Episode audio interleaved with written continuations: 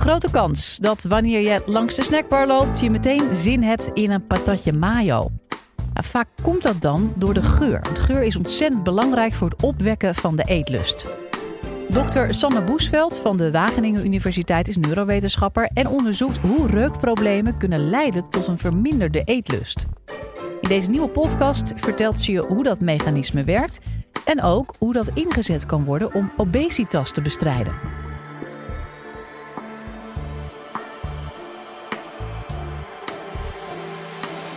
Live vanuit Club Air is dit de Universiteit van Nederland. Ik woon in Utrecht en ik loop dagelijks door Hoog Katerijnen. En zoals je misschien wel weet, barsten daar van de eettentjes. Fastfoods, snacks, koffietoko's enzovoort. Dus je wordt eigenlijk continu blootgesteld aan etalages vol met lekkere broodjes, patat, chocola. Maar ook de geuren van de Burger King of de Hema-worst, die komen je de hele tijd tegemoet. Ze worden eigenlijk continu blootgesteld aan verleidingen door middel van voedselprikkels in de omgeving. En dat werkt, want daardoor krijg je meteen zin om iets te kopen en te eten. Nou, heel veel van die eetbeslissingen worden bewust of onbewust gebaseerd op zintuigelijke informatie die we binnenkrijgen uit onze omgeving. En natuurlijk weet ook de industrie dit. Hè? De Albert Heijn bakt niet voor niks zijn brood af in de winkel om ons te verleiden. Nou, als onderzoeker ben ik heel erg geïnteresseerd in hoe we dit soort voedselkeuzes maken. En wat is de rol van onze zintuigen daarbij? Dus wat we ruiken, wat we proeven en wat we zien. Dus in dit college ga ik focussen op één van die zintuigen, op geur. En wil ik met jullie kijken naar de invloed van geur op ons eetlust. En ook wat gebeurt er dan als we ons reukvermogen verliezen? wat voor effecten heeft dat op ons eetgedrag? Nou, om dat uit te leggen, zal ik beginnen om te vertellen hoe wij geuren waarnemen. En zoals iedereen wel weet, geuren komen natuurlijk binnen via onze neus. Nou, die geurmoleculen die binden aan ons reukslijmvlies. Maar wat veel mensen niet weten, is dat we ook ruiken via onze mond. En die geuren zijn heel belangrijk tijdens het eten voor het proeven. Dus als we voedsel in onze mond hebben en we kauwen daarop, komen er geurmoleculen vrij. Die gaan via de achterkant van onze mond en keel terug omhoog naar de neus en komen dan in het reukslijmvlies aan. Eigenlijk hebben we twee manieren om te ruiken. Orthonasaal, geuren uit de omgeving die via de neus binnenkomen. En retronasaal, geuren die via onze mond in de neus bij het reukslijmvlies aankomen. Nou, voor beide manieren van ruiken is die luchtstroming heel erg belangrijk. Dus als we door onze neus ademen, komt er een luchtstroom die voert die geurmoleculen mee naar het reukslijmvlies. Maar dat betekent dus ook dat als we verkouden zijn en onze neus is verstopt, dan is er geen luchtcirculatie. Dus komen die geurmoleculen niet aan bij het reukslijmvlies en missen we eigenlijk geurinformatie betekent dus ook dat als je verkouden bent en je hebt die verstopte neus, dan proef je veel minder van je eten, omdat je die geurinformatie mist. En we vinden eten vaak ook veel minder lekker als we verkouden zijn. Dus met je neus dicht, dan blokkeer je die luchtstroming, komt er geen geurinformatie vanuit je mond en proef je alleen maar die basissmaken. Terwijl als je je neus open doet, komt die geurinformatie erbij en proef je ineens, hé, hey, dat is framboos. En dat is interessant, want we denken vaak natuurlijk dat we dit soort smaken proeven door wat er op onze tong gebeurt. Maar we hebben maar vijf basissmaken: zoet, zuur, zout, bitter en umami of hartig. Dus die informatie is redelijk beperkt. En het grootste gedeelte van wat we proeven is eigenlijk gebaseerd op geurinformatie. En we weten ook uit onderzoek dat we wel een biljoen verschillende geuren kunnen waarnemen. Dus dat is ontzettend veel.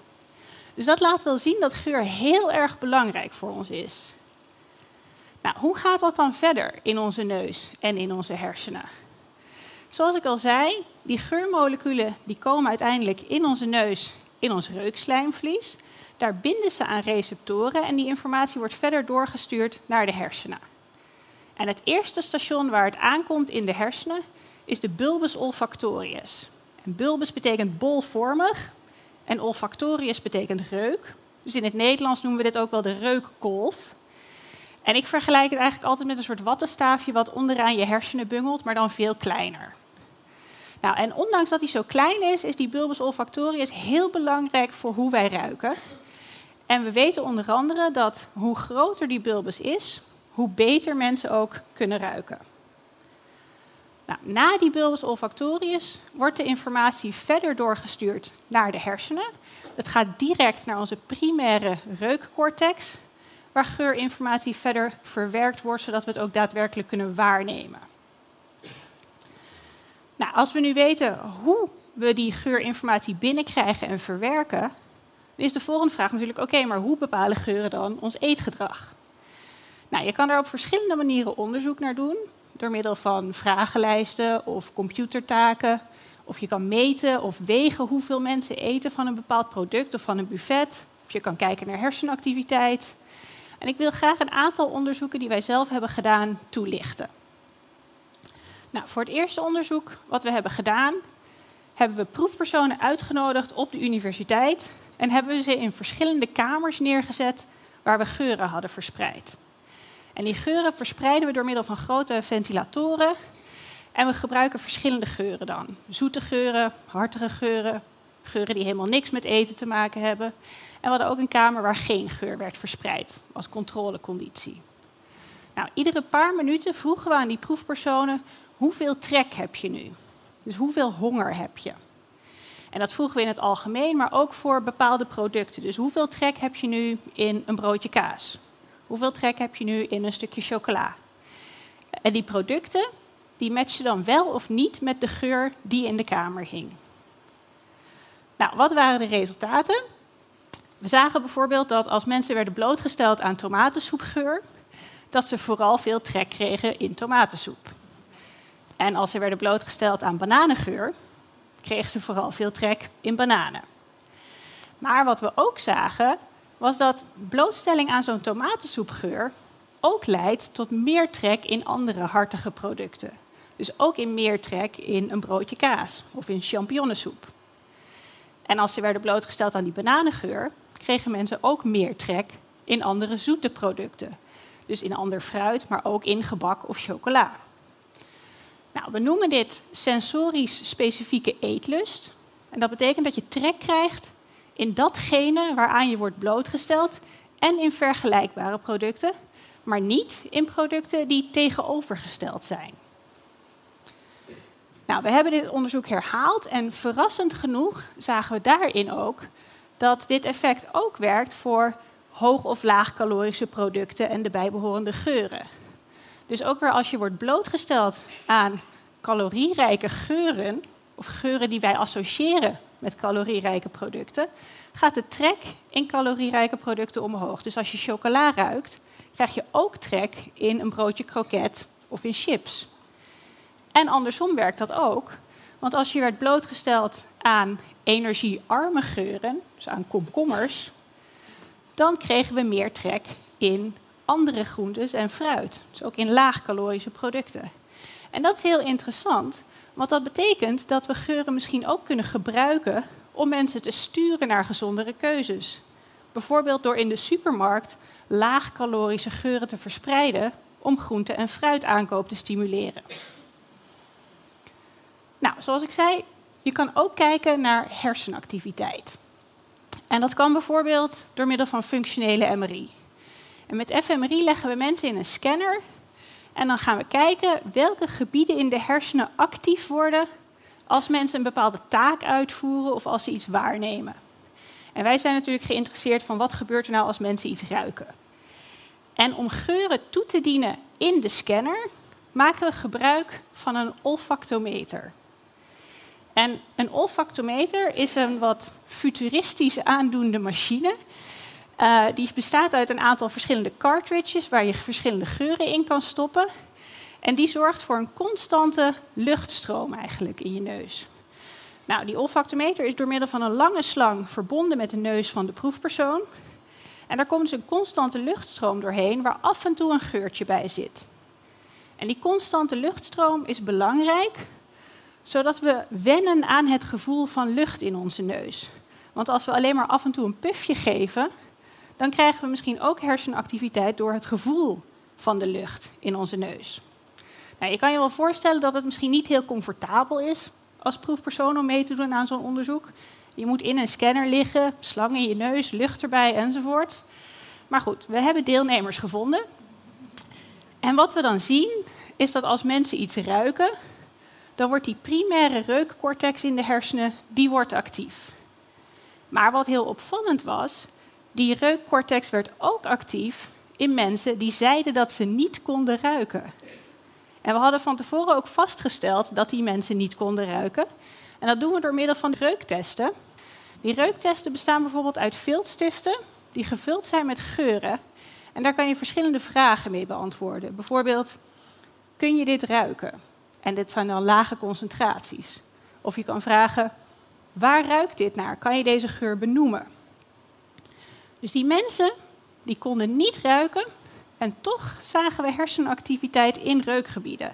Nou, dat is een beetje gek, maar het is eigenlijk ook wel hoopvol, want misschien betekent het dat er bij deze groep mensen mogelijkheid tot herstel van het reukvermogen is.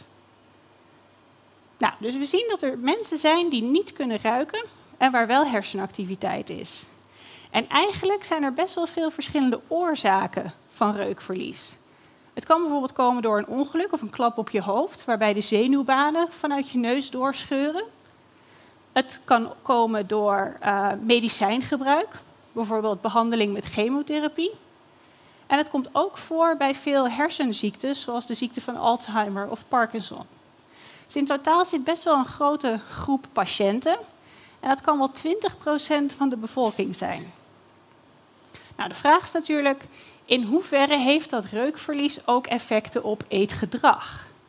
En we zien vaak dat mensen met reukverlies klagen over verminderde eetlust, minder plezier in het eten.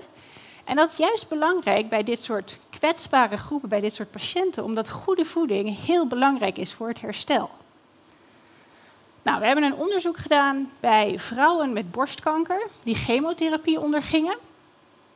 En we zagen daar dat tijdens de chemotherapie hun reuk- en smaakvermogen achteruit ging.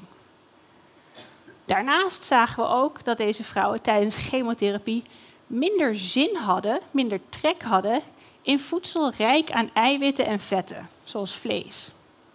We zagen ook dat ze hiervan daadwerkelijk minder aten van die eiwitrijke, vetrijke producten. En dat ze uiteindelijk dus minder energieinname hadden.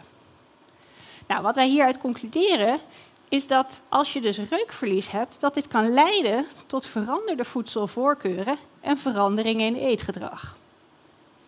Het goede nieuws voor deze patiënten was dat deze effecten tijdelijk zijn. Het gebeurde vooral tijdens chemotherapie, maar na afloop van de behandeling keerde het allemaal wel weer terug naar normaal niveau. Nou, overal zien we dus dat als mensen problemen hebben met hun reukvermogen, kan dit leiden tot vermindering of verandering in voedselvoorkeuren en daarmee andere eetpatronen. Nou, jammer genoeg hebben we op dit moment geen oplossing of behandeling voor reukverlies. Er bestaat nog niet zoiets als een bril voor je neus. Maar wat we wel zien uit deze studies is dat geur dus heel erg belangrijk is voor het opwekken van eetlust. En die informatie kunnen we weer toepassen op verschillende soorten groepen mensen. Bijvoorbeeld bij mensen met overgewicht kunnen we denken aan het stimuleren van gezondere voedselkeuzes door bijvoorbeeld blootstelling aan laagcalorische geuren. Maar ook andersom, hè, er zijn veel ouderen in verzorgingstehuizen waarbij ondervoeding een belangrijk probleem is. Met name eiwitondervoeding, wat ten koste gaat aan spierkracht en functionaliteit in het dagelijks leven. Dus misschien kunnen we geuren ook wel inzetten om daarbij bij die ouderen hun eetlust te stimuleren en specifiek te sturen richting eiwitrijke voeding door middel van blootstelling aan eiwitrijke geuren, hartige geuren zoals vleesgeur, bouillon, kaasgeur enzovoort. Nou, als ik dan weer terugkom naar de hoofdvraag van het college, waarom leidt een verstopte neus tot ander eetgedrag? Ik heb laten zien dat geuren in onze omgeving en ons reukvermogen heel belangrijk zijn voor het opwekken van eetlust. En dus ook dat als onze neus geblokkeerd is door een verkoudheid, of door bepaalde aandoeningen, dat dit effect kan hebben op je voedselkeuzes en op je plezier in eten, of je eten lekker vindt. Maar ik heb ook laten zien dat we geuren mogelijk kunnen inzetten om eetgedrag te sturen en daarmee mensen te helpen gezondere keuzes te maken. Dank jullie wel.